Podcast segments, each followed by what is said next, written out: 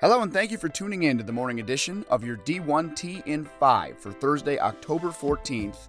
I'm Aaron Matus. Longtime Tarleton State AD Lonn Reisman gets a two year extension that could keep him in Stephenville through July 2023. Illinois State Executive Associate Athletic Director for External Affairs Dwight Merrillat was the second of three athletic director finalists on campus at Missouri Western. Merrillat keyed in on community engagement and his previous experiences translating well for the Division II level. We try to be involved in the community, he said.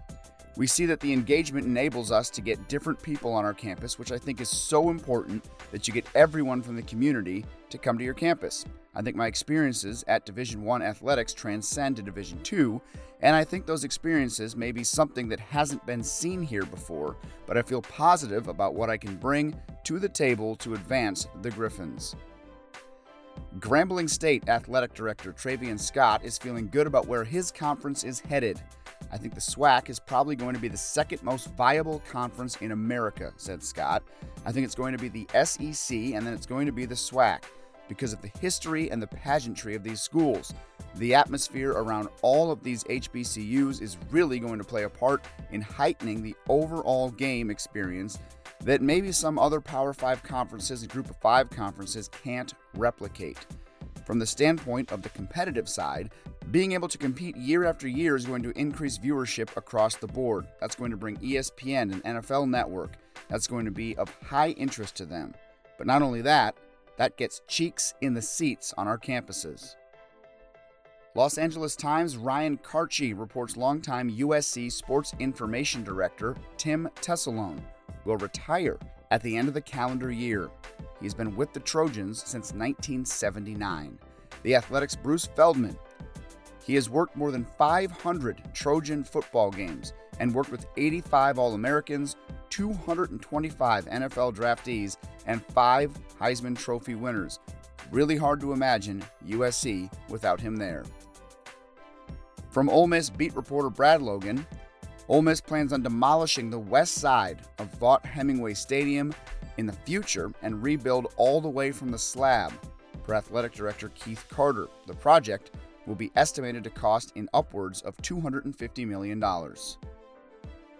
Among the seven recommendations the United States Olympic and Paralympic Committee released this week, Olympic sports organizations will look into co hosting championship events with the NCAA as a way of preventing the U.S. gold medal pipeline from withering under financial pressure, per the Star Advisor. Now is the time to think creatively to preserve our broad based collegiate sports infrastructure, said USOPC co chair and Florida Athletic Director Scott Stricklin.